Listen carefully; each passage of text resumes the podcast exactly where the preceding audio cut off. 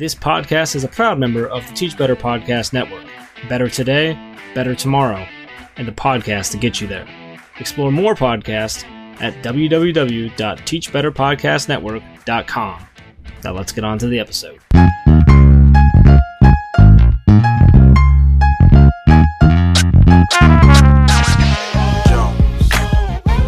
Welcome to the Big Ed Idea Podcast, a podcast for those looking to change the world through education. Each week, we bring you a new idea, however big or bold it is, that has the potential to disrupt, upheave, or remix education. Now here's your host, our dad, Hello, Big Ed Idea listeners. Welcome back to the Big Ed Idea podcast. Uh, it is I, Ryan Scott, welcoming you once again to the podcast. I am so excited to have you joining me today. Um, you are in for a treat. This is going to be episode 2.29. Um, and I have got a kindred spirit with me this evening. Um, I, I'm, I'm going to be honest. I'm, I was, I'm, all day I've been giddy as a schoolgirl to get this young lady on the podcast because she shares um, a love of nature like I do. Um, it's and so without further ado, I'm gonna I'm gonna welcome you. Just go ahead and say her name. Her name is Becky Schnekser, and she is a mama. She's a wife. She's a teacher. She's an advocate. She's an explorer. She's an author speaker. Uh, this is really cool. The founder of the Outdoor Education Collective. She is a National Geographic Society grantee. Wow, that's big deal. The member of Teach Better Team Speakers Network. And she is the current president of the Virginia Association of Science Teachers. So, uh, yeah, without further ado, Miss Becky, welcome to the Big Ed Idea Podcast. Oh, hello. Thank you for having me. It's exciting to be here it's uber exciting to have you. Um, we share, you know, you're you're a outdoorsy person, and and already, you know, you're cool in my book. So I can't wait to talk uh, about your idea tonight. Yeah, me too. I'm excited. Okay, okay. So let's let's jump right in. Um, so Becky, I'm going to ask you a couple questions. What does it mean um, and I didn't tell you I was going to ask you this, so I'm just kind of going off the cuff. What is a National Geographic Society grantee? Yeah, so uh, anyone who has been awarded a National Geographic grant is a grantee, uh, okay. and you might hear National Geographic Explorer, and those those are grantees that have a very special type of grant called an ex- exploration grant or an explorer grant. I don't have one of those yet, but I did have an active National Geographic grant. So that makes me a grantee. And one day, hopefully, a National Geographic Explorer as well. Absolutely. That's so cool. Yeah. Um, yeah, I love traveling outside. I love being out in nature. And you know, as a kid, I can remember um, I always had a subscription to National Geographic uh, from like six on. Um, I think actually until I was like 23, my mom got me National Geographic. Um, so yeah, that's really cool. Um, another thing, so you are the president of the Virginia Association of Science Teachers. So, like that sounds like a really prestigious honor. So, like, what is that? Uh, what's that entail? Uh, a lot of work. Um, it's oh, yeah, it's awesome.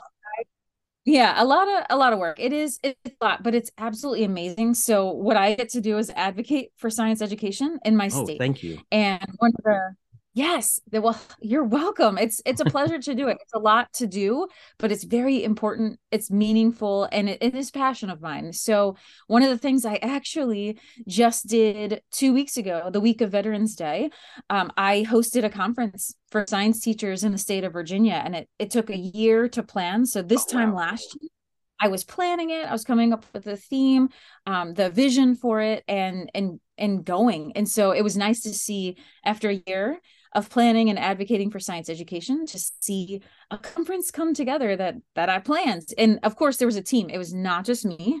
It was a great team, but I got to do that creative part, the vision and really um, kind of drive be the driving force behind this big event and it went so well. So that was it was fantastic.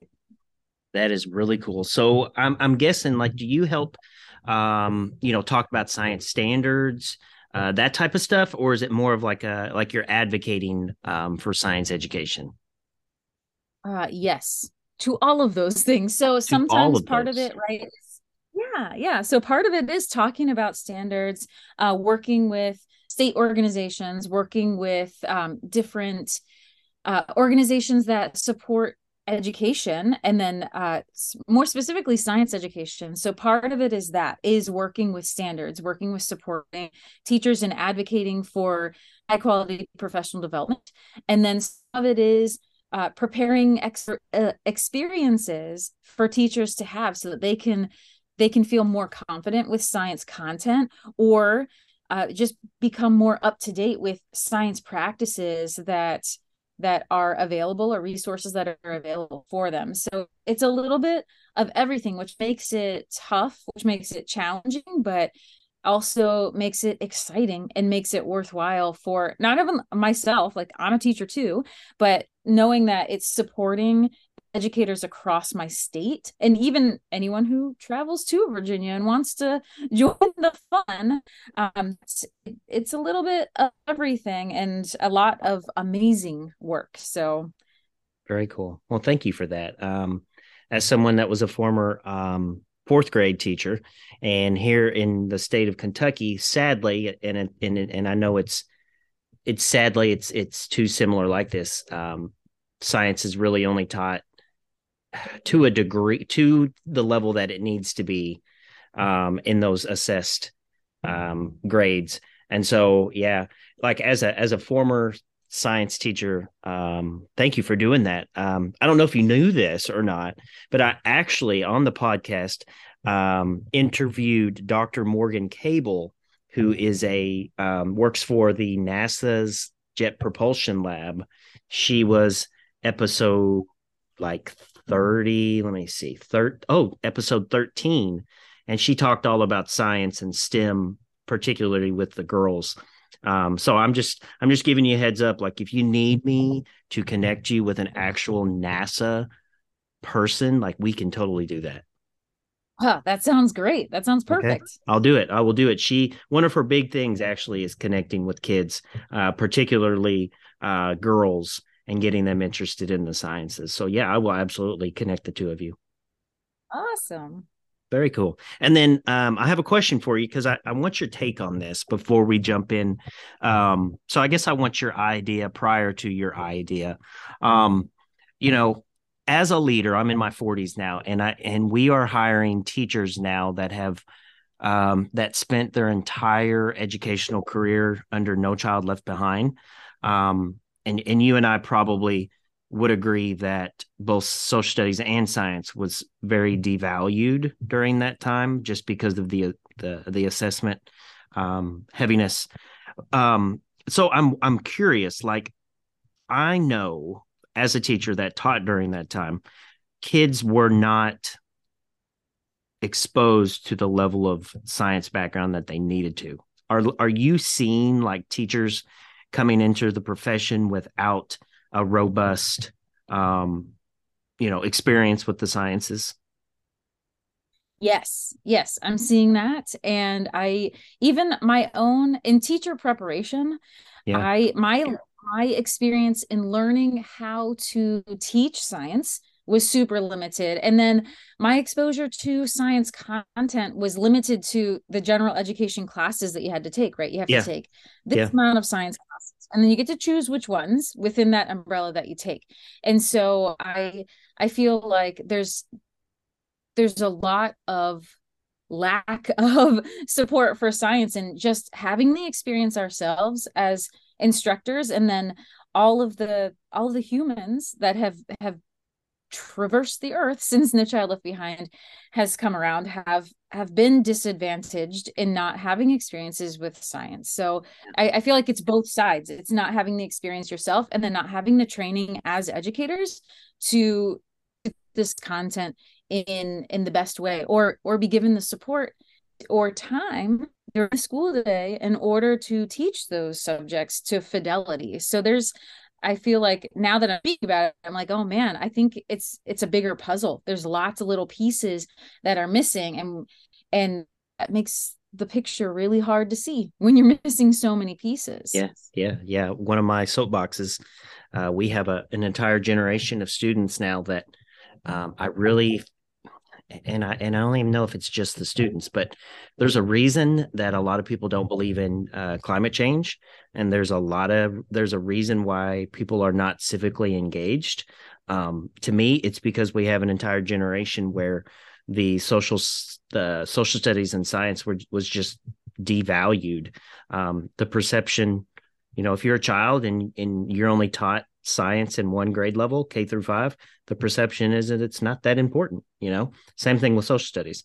Um, so that's that's one of my big things. I don't want to deviate from it, but um, I was just curious as to what you're seeing, you know, down there in the trenches. Yeah, yep, I'm seeing the same thing. okay, okay. So let's dive into this thing called the Big Ed Idea Podcast. Um, I, I feel like I know you a little bit, but I want to get to know you better. So I have a couple segments that are going to help us uh, to just model that connections before content piece. Um, that that idea that you know all human beings are are striving, yearning for connection, and you got to connect first, and then we can do the other content stuff later. Um, so I've got three words that describe what life is like around the Scott house. And I'm going to I'm going to roll them out and then I'm going to explain them. My three words um and, and technically I I got to tell you Becky I cheated a little bit. They're more than 3 Uh-oh. words. Yeah, it's more like three phrases, but it's my podcast. I can do that. Um so um so okay, here are my three phrases. Gobble gobble, physical and last Thanksgiving? Question mark. Okay, so gobble gobble. Obviously, we are recording this um the like very Thanksgiving is coming up in like a couple days. This episode will come out after Thanksgiving, but the point is, um, I am super excited. I love Thanksgiving. Any holiday that's like literally built around just eating and sleeping all day is good for me. Um, I don't know how you feel about that. I know. I I love. I'm with you. I'm I'm right there with you. you got your stretchy pants ready? Yes. okay. Okay. She's good to go. My second word is physical. Um, so today I had my yearly physical. Um, the doctor said, Yep, sadly, you still are 40 years old. I was hoping that really I'd walk in and he'd be like, Man, I don't know what happened, but miraculously, you're 25 again. So, yeah, I had my physical. Everything's good. So that's good.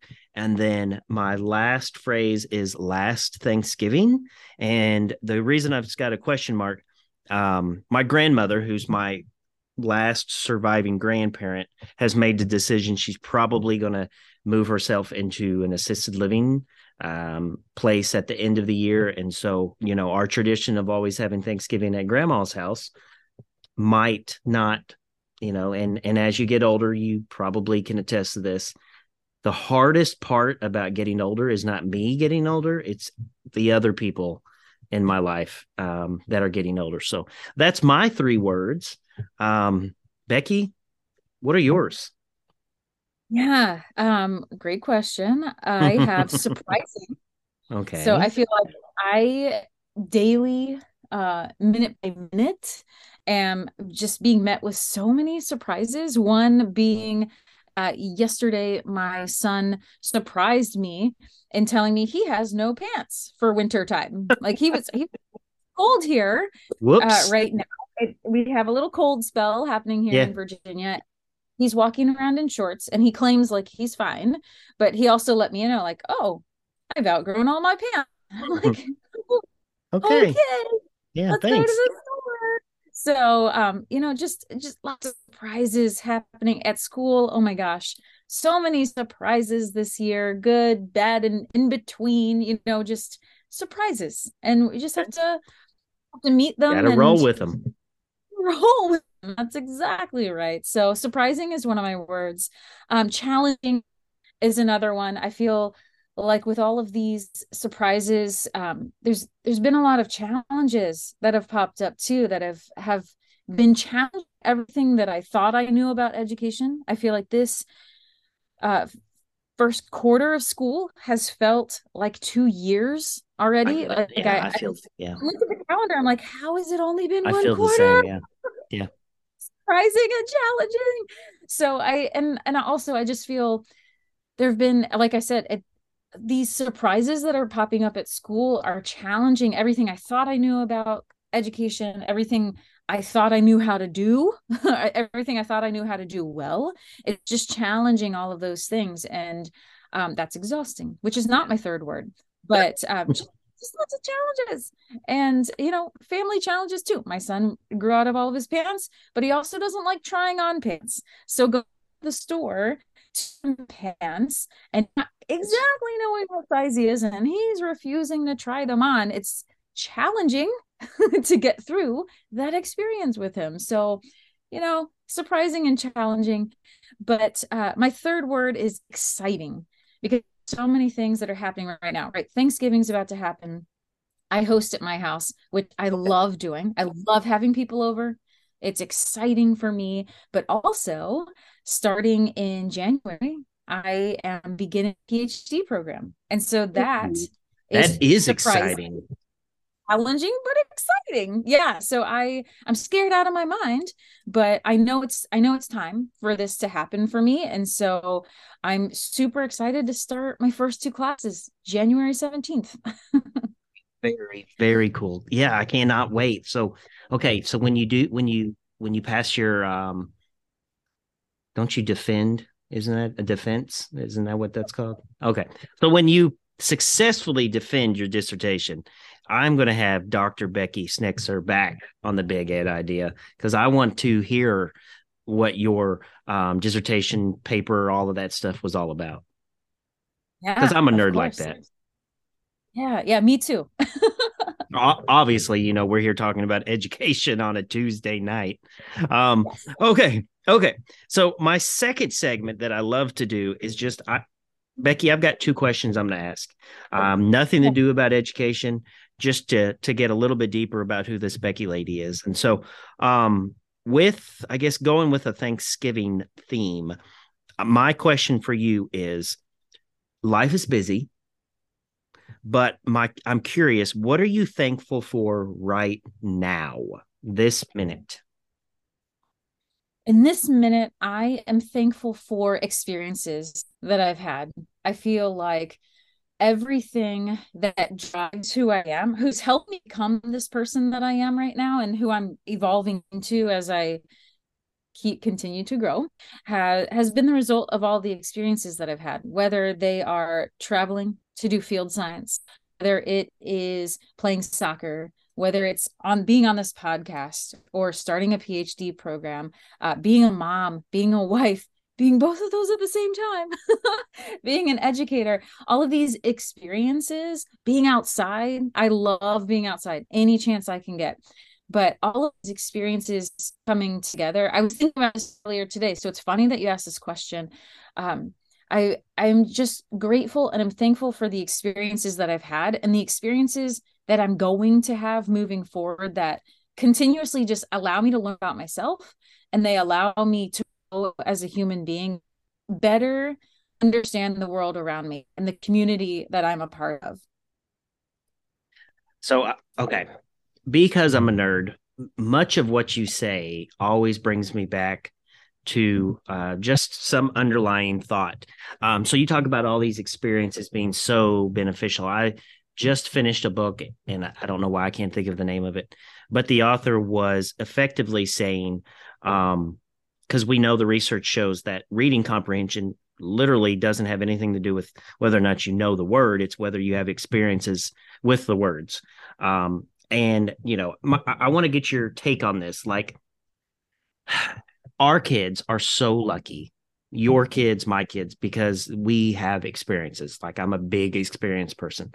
But so many of our kids, especially our, our lower income um, students, don't have those experiences. And so I, I I just I'm curious, what is your take on that? Yeah, no, I 100% agree with that. And I'm actually nearly finished with a book called Science in the City. And there's a whole section of the book that's about vocabulary and oh, comprehension. Sweet specific to science and and it's it's addressing uh, it's called science in the city so it's talking about urban areas and more specifically lower income communities yes absolutely. Uh, your experience with words matters for you not only to use them but really to i mean to use them you have to know them or understand them you have to That's comprehend exactly them right. You have to have experience with them. And so it, there was a fascinating uh, study they were talking about in teaching science particular it's about science but teaching science through uh, friendly what they called friendly language or common language to the community that you're in and then inserting specific mechanical science vocabulary in order for you for your learners to understand it. So if they use common language first and then they're like oh well you just described and so you insert that word and then they start to use it but you you introduce it first common language. That's what they have the experience with right? So uh it's fascinating again that you brought that up because i'm re i'm literally reading about that now. And i've i've always held that opinion as well. Comes to comprehension of words and then you see it come to light when you work with different communities. So if you've if you've taught in the same community all the time you might not see you don't have that comparison and that con- contrasting experience Yeah. I'm on my fourth community, so I get it. yeah so the experience is is what it's all about and in fact that's part of the idea spoiler alert i'm going to be talking about you and i are going to be discussing Okay. it, but that word experience comes up a lot for a reason for lots of reasons but you you do have to experience something in order to articulate it or in order to understand and, and cohesively use certain vocabulary words. So if you don't have experiences then of course language is going to be quite different. Your ability to connect to content is going to be very very different. Your ability to interact with uh, different skills or pick up different skills is going to be different. If you are only ever seeing them in a classroom and then even you go home and you don't use those skills in a practical way who cares right? It happens for 30 minutes during my math lesson at school. I don't need to survive home. I don't really need to Yeah, yeah. Bring back the field trip, please. Yeah. So okay. so my second question for you, Miss Becky. Um, I know you're a traveler. So first one, where have you not gone that you'd really like to go?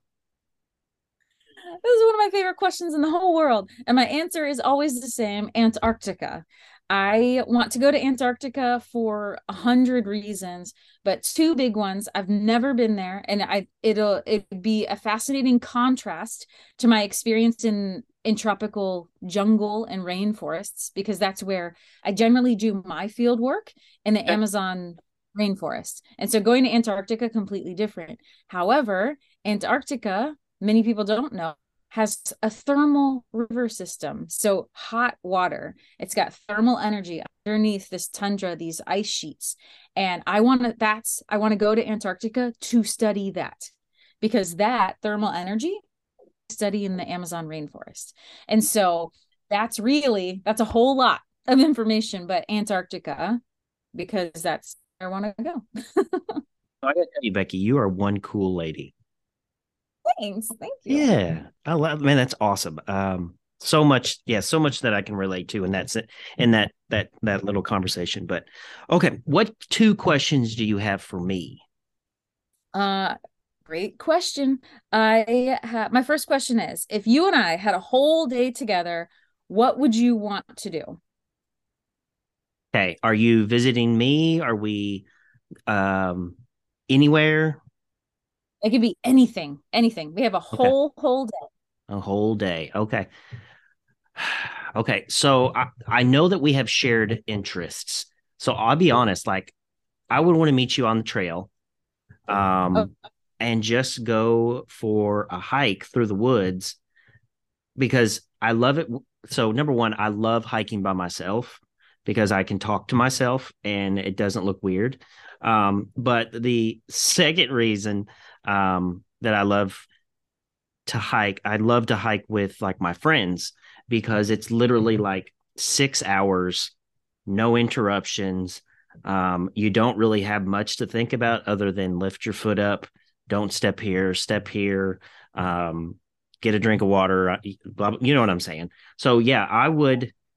So right now I am section hiking the river to river trail, uh, which runs from the Ohio River to the Mississippi through the southern Illinois, re, um, Garden of the Gods area. So lots of exposed um, sandstone, uh, lots of old Native American sites and and that type of stuff. So we would set off where I ended last weekend. So we would start at Ferne Clyffe State Park, and then hopefully, you know, one day, you know, surely we could get 16, 17 miles done in a day just have somebody pick us up and then then we would um sit at an awesome bar and have some beers and Okay. reflect um one of my favorite my favorite thing when i'm done hiking is we've got a local uh pizza place here that have the best strombolis. So like the last day and a half of my hike i'm always like craving a stromboli. So we would end our day with strombolis. How's that? This sounds fantastic. When are we going? yeah absolutely. For sure. Okay. So okay yeah like virginia is i have no idea but i'm guessing it's probably eight or nine hours from me i would think so yeah just uh you know you and your hubby hop in the the van i would imagine you have a van um put the sun in it drive west you've got a place to stay Perfect. All right. All right. That's we're gonna make it work. okay hey I, i'm you know i'm totally down with it um okay so now that uh becky i know you a little bit more and you know me a little bit more i'm ready to dive even more into this edu- education space um right. but before i always do that i just always i gotta know how did education find miss becky Oh man, how much time do you have? Um, well this is a 45 minute show I know we got to get the Cliff Notes version. So okay. I I always was drawn to young people. And so working with them, whether it's coaching a sport, whether it's uh, singing in choir, conducting a choir, or just just working with young people has always been of interest to me. So I knew in high school that I was pretty sure I'd be a teacher. I did not know science was going to be my thing sure because when I was in elementary school, I was actually third grade was a pivotal moment for me. There was there was one day, eight year old Becky was uh, taking multiplication timed multiplication to get them on the first try or else, and um, I did not. I I was an or else for my sixes my eights multiplication facts. Even to this day, if you like quickly, you're like, all right, six times eight. I'm like, I don't know. Stop pressuring me. Um, this is me forever since I was eight. And um, I was told when I didn't pass those the first time or the second time, because I still, it took me a while to learn my multiplication facts. And that's a whole nother thing. I was told by my third grade teacher that uh, since you can't do this, you are not good at math.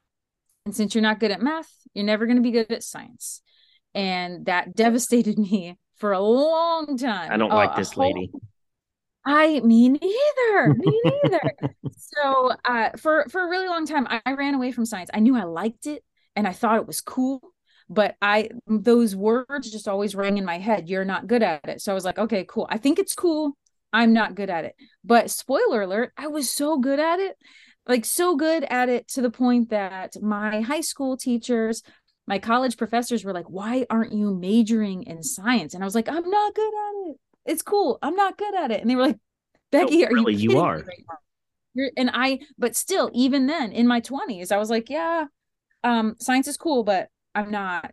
I'm not good at it. And so that that one day in third grade really haunted me for at least 25 years of my life. Ran away from science, which is clearly something that I've not been afraid of and I should have been running away from. But that that's the power of of science or the power of education and Yeah. educators we have the power to build people we have the ba- the power to break them down and we have to choose which one we're going to be every moment of every day which is challenging Yeah. and it's exhausting but it's we need to do that so um it wasn't until I got my first teaching job and I was in a I was in my interview and they're asking me questions and it gets to the point in the interview where they're nodding and they're saying you like science right and I I swallowed my pride for a second and I was like Uh, yeah it's pretty cool and you know like i'm no dummy that's what they want to hire me for i'm right. not going to say no but Right. i also didn't want so it was just and and i still i still thought it was cool. I didn't think i was good at it. I didn't think i was going to enjoy it as a teacher. But uh, so i got that job and i started teaching science and i taught all subjects but they really wanted me to take science and run with it. And i found out very quickly that in elementary school either you're not teaching science because it's not deemed important by standardized testing uh, or you're teaching it and it's just here's page one Yeah. uh, let's read it and let's go to page two and let's go to page three if we have time maybe we'll go to page four in a couple days from now and so i when i realized that i thought to myself i i have to change i have to disrupt the system and i'm going to bring science i'm going to elevate it to where it's supposed to be and in doing that as a teacher i realized oh my gosh I love science. It's not just cool. And oh my gosh, I'm good at it. And so then I started pursuing it as not just a teacher, but also as a scientist. And I eventually became the field scientist today. And and the teacher that I am today wrote a book. There's there's lots of things that that happened. And so that's kind of my journey into into the world of education love and it. really science yeah and there's there's more detail about all of that in my book if you want to know like not the uh the cliff notes version but the unabridged version is is in my book but that's um that's been my journey and i I love that. I, I love that. um, so initially, I was a wildlife biology major. Um, I actually initially wanted to do marine biology, and um, then you know you're 19 18 and you're in love and you're going to marry this kid so you don't go to this college that you were going to go to to study something so you stay home and then 2 months later you break up and now you're stuck with the college close to home anyway I went to Murray State and and studied aquatic biology. Um, that's the my life went on major detour. I didn't end up graduating until I was 27. But the point is, I started with wildlife biology. One summer, I was a naturalist, seasonal naturalist at a local state park where I got to take kids around, um, pick up live snakes, um, teach kids all about animals and bees and all of this stuff. And that, I really think that job led me to think about education as a career choice. So I love that that about you and that we have that in common. Um, okay, so that is your origin story. You have Yeah. been in ed for what, like five 17 years? years 17 years and counting 17 years. Okay. I'm right there with you. I'm right there with you. So you've seen some things come, you've seen some things go. Um, you know, I already really like you because you've you've already used the word disrupt. So I know you are, you know, all about disrupting the system. So obviously you've seen a problem with education. Um, and your idea probably hopes to um, attack that problem. So, what is the problem of, of education that your big idea hopes to alleviate? Yeah. So one for me, a big problem with education is that it, it lacks relevance and Yeah. engagement with your community. And Yes. that is going to look and feel different in different places. But that's for me, it's so many times I was I was taught in this way and I was taught to teach this way in college, but here's the content you just need to know it and we just need to move on or here's the skill you just need to learn it this way and we just need to move on so we can go to the next thing and I, that's that's a problem because that's Huge if you think about right? If you think about the way that we all learned how to walk and the way that we learned how to talk we experienced that. We we tried we failed a whole lot but in the end we still know how to walk right now. We still know how to talk right now. We didn't watch a video take notes. We didn't take a multiple choice test. I didn't have an essay test. I didn't have a foldable that taught me how my, i had people around me cheering me on even when i fell on my face right. or you know i stumbled it, and i feel like that that experience is how we learn things that are important. That's how we connect to content. And in, unless it's important to me i don't want to learn it. I and as an adult i don't have and i won't learn it. right. I'm not i'm not going to do that. I don't have the time for it. It doesn't make me happy. It doesn't affect my life in a positive way. I don't have time for it. And if that's the way i think right now why am i teaching little humans young humans in this way? Or if we know that for hundreds of years the educational system that we've been using hasn't been working. And the pandemic shed such a light on that but we're still post or we're not completely out of the pandemic but we're in all sense of the word we're post pandemic but we're still doing these in that things. gray area yeah. Right? So we there's no reason for that. And and so i my big idea is to teach through experiences. It's not a lesson plan. It's not an activity. It's not a lab. It's an experience. Why does what i need to teach matter to my learners? And how can i make them experience that content rather than just hear it rather than just receive it? If i'm involved in it and if it makes sense to my life as a 7 year old or if you're teaching teenagers or if you're teaching adults why does it matter? And we need to tackle things in that way.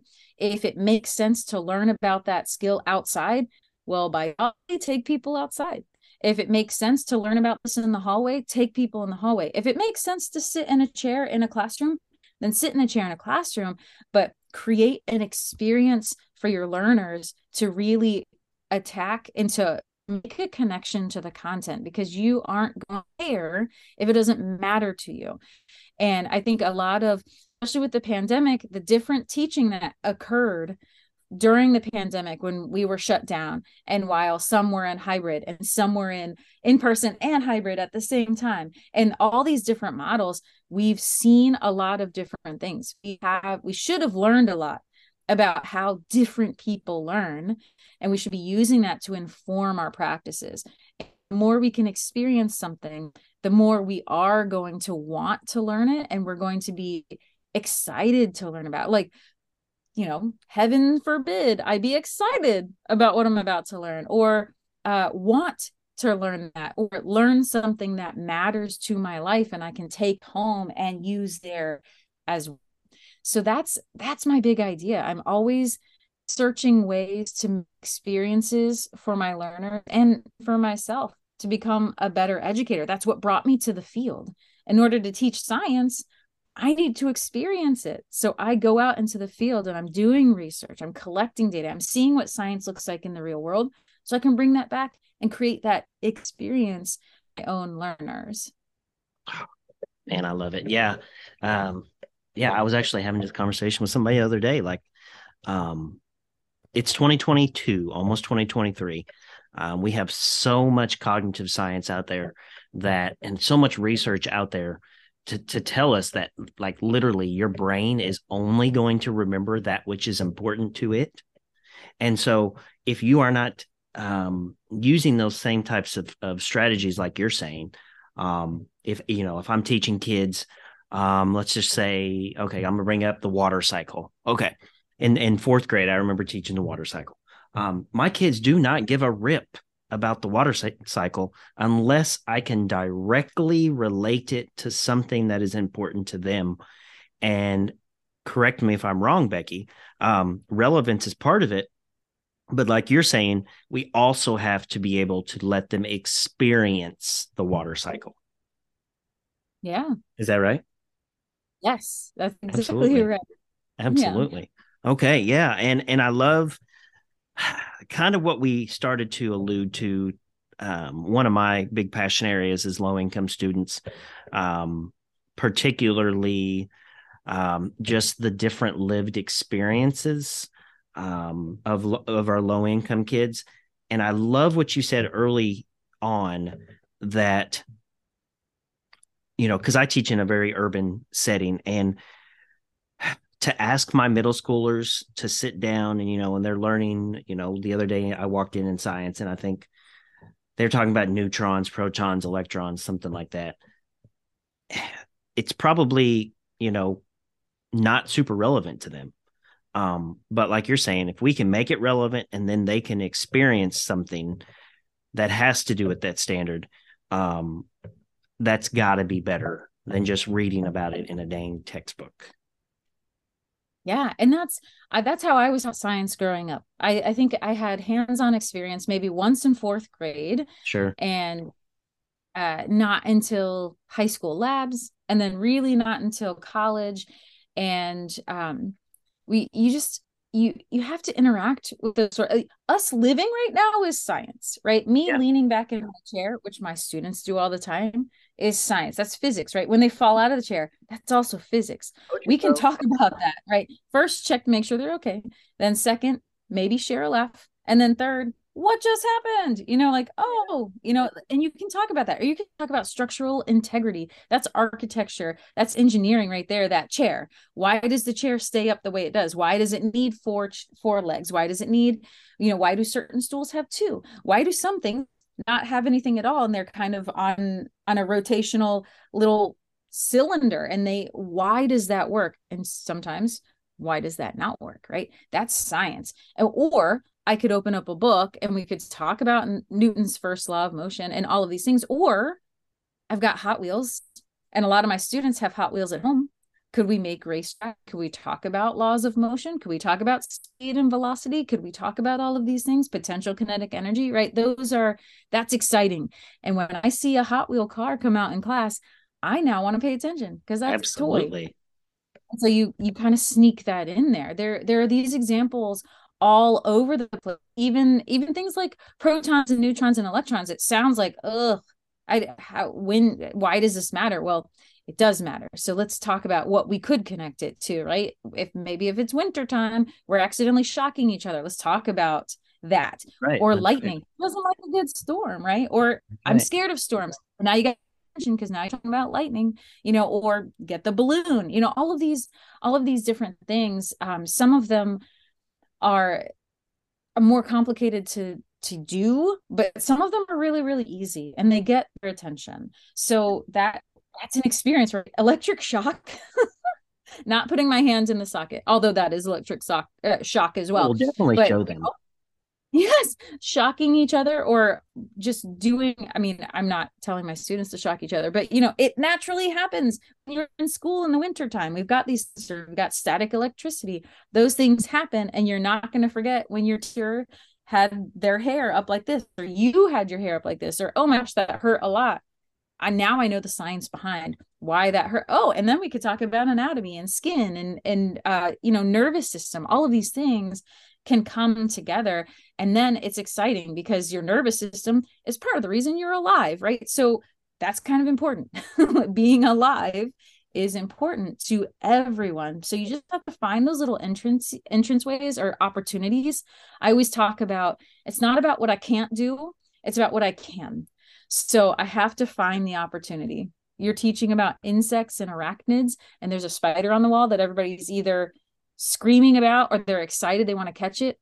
Teaching opportunity? Why is this not an insect? Oh look at all those legs. Oh yeah. two body parts. Oh you know just all these things they're opportunities. Or um, i love in the winter time when it starts to snow outside and a lot of teachers what's our first reaction cold wines don't look at the snow and i'm like no look at the snow let's go out is it cold? Is it hot? Is it windy? Is it cloudy? Is it what is it that's creating the snow? What are all those observations that experience with snow? Because then you can use that to your advantage. And then you can even, we can write about it. Now we want to read about it. Oh my gosh, did you know all snowflakes are hexagons?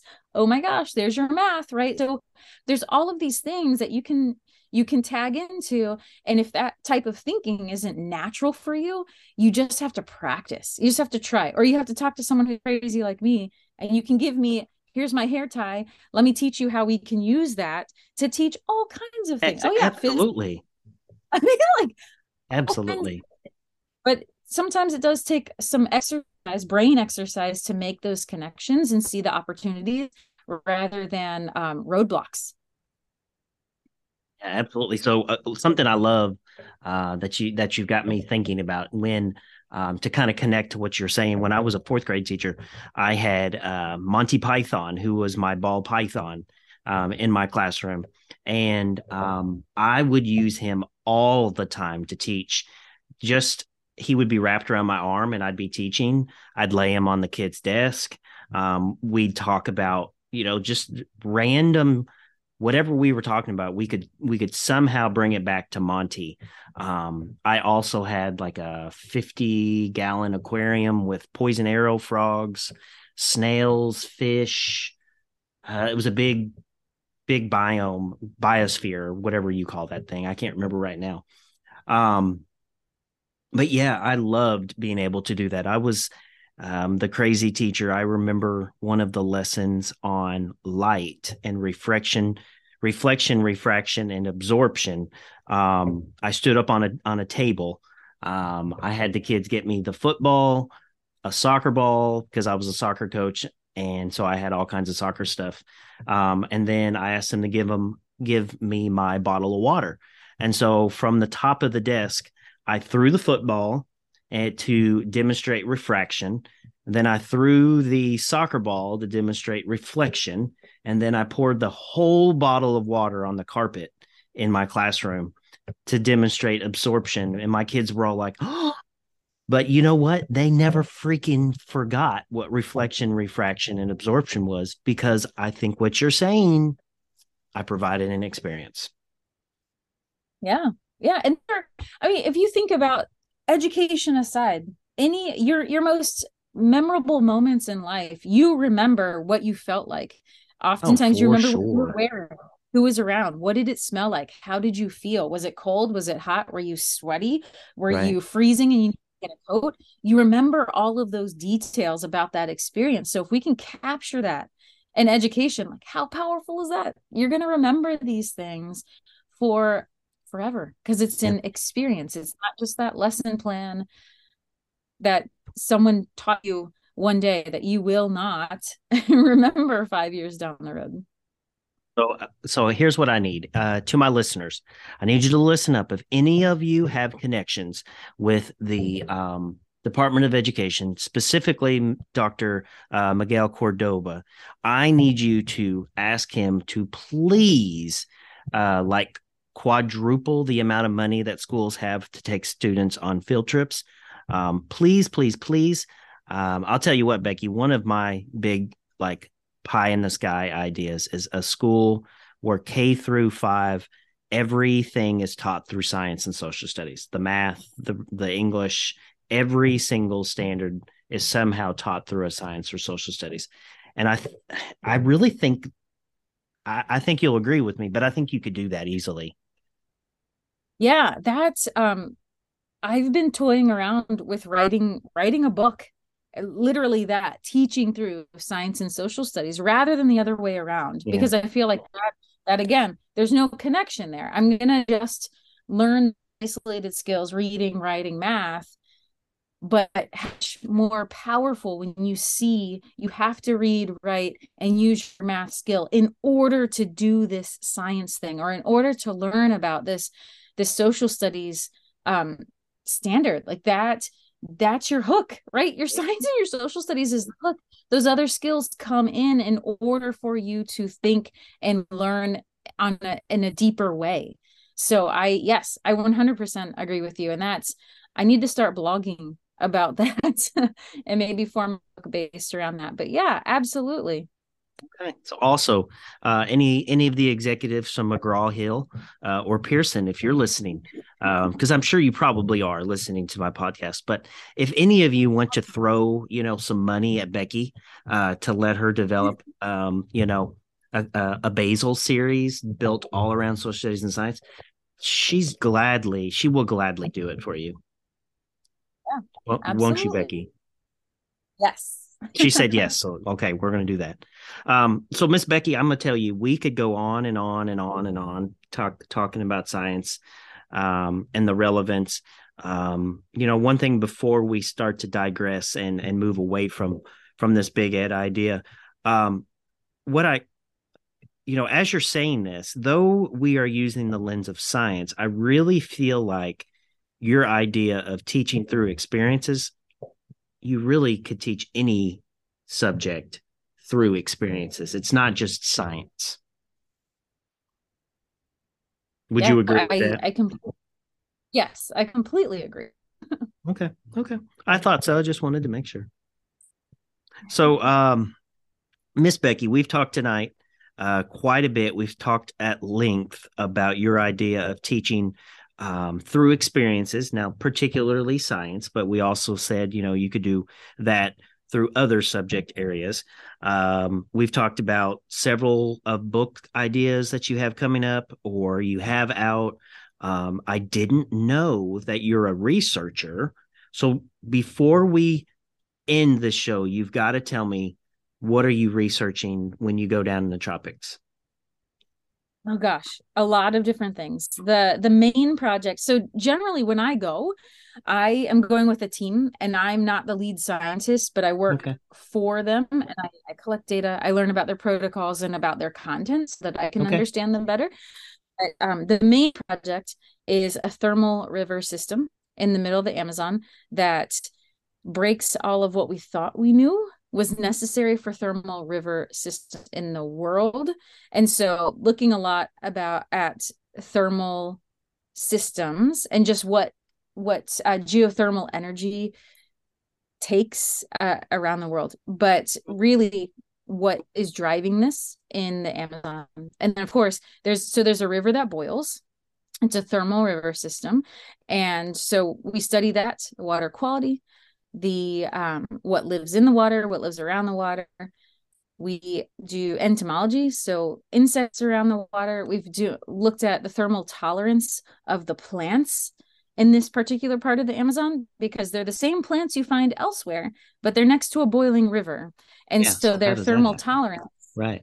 Yes, yes. And soil composition. So it's really studying everything. It just depends on what team I am working with at a specific time, but it all revolves around this one river that boils. So geothermal energy. Oh man, so so Yeah. awesome.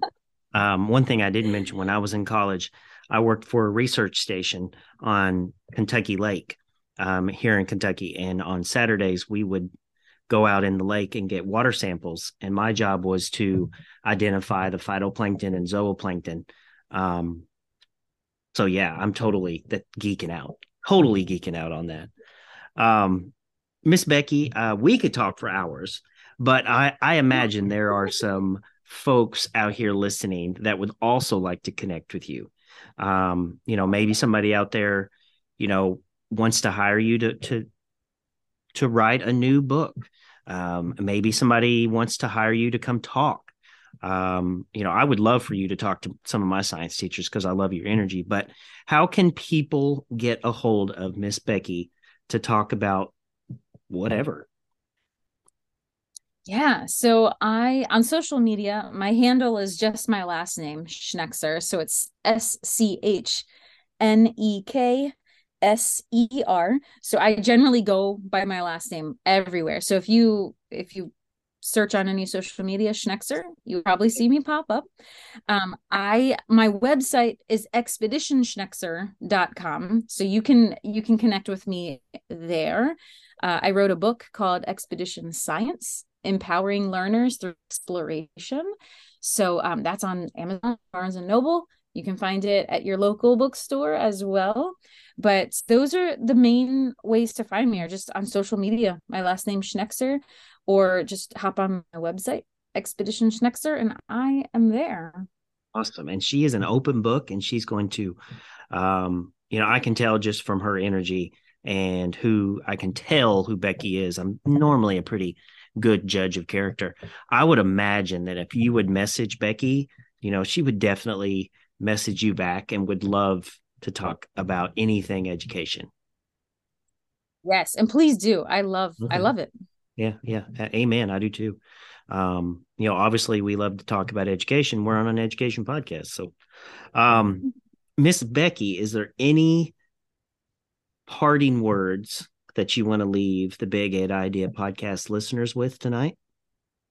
Yeah, of course. So, in any realm of education that might be in, my challenge for you, my inspiration for you is to seek opportunities. And so, again, it's about what you can't do, it's about what you can. So, you might not be able to do a lot of things, but to contradict that there's so many other things that you can do. So i challenge you to seek opportunities and and think through the lens of possibility. What can i do?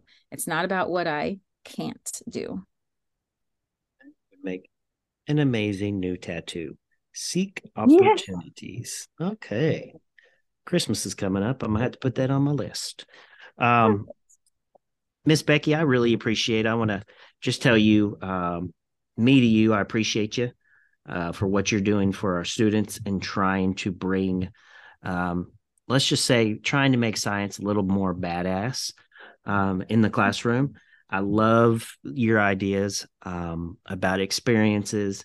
Um, like I said, you know, I'm a big, big student of poverty and how it affects our kids, and um, you know, experiences to me is is one of the major things that keeps the uh, gap open between our high income and our low income kids. And so, um, in an ideal world, I would love to see, you know, all of our kids getting the experiences for science, social studies, math, all that stuff. So I love what you're saying. Uh, thank you for advocating. Um, thank you for exploring. Thank you for authoring. Um, I just appreciate you, and I just want to tell you um, it's been a, a it's been a lot of fun tonight. Yeah, well, thank you for having me. I had a ton of fun as well, and I'm I'm thankful that we had this opportunity to experience this together. That's right, right. And I'll tell you this: once a Big Ed Idea podcast uh, friend, always a Big Ed Idea podcast friend. So, you know, do not be a stranger uh, hit me up anytime. Um, like I said, you you've got an open. I've got five acres here, so we we could set up some tents and we could have a, a nice bonfire uh, if you bring the family. Perfect. That'd be awesome. Okay. Okay. All right. So, to my big Ed idea listeners, once again, thank you for spending your time with me and Becky this evening or or this morning or whenever. Really appreciate you. Really appreciate your time. You mean a lot to me, even if I've never met you. Um, I'm going to end us with the words of Mr. John Janoski, who would always um, tell me when I would leave his house, he'd say, Ryan, until next time, I will see you in the funny paper.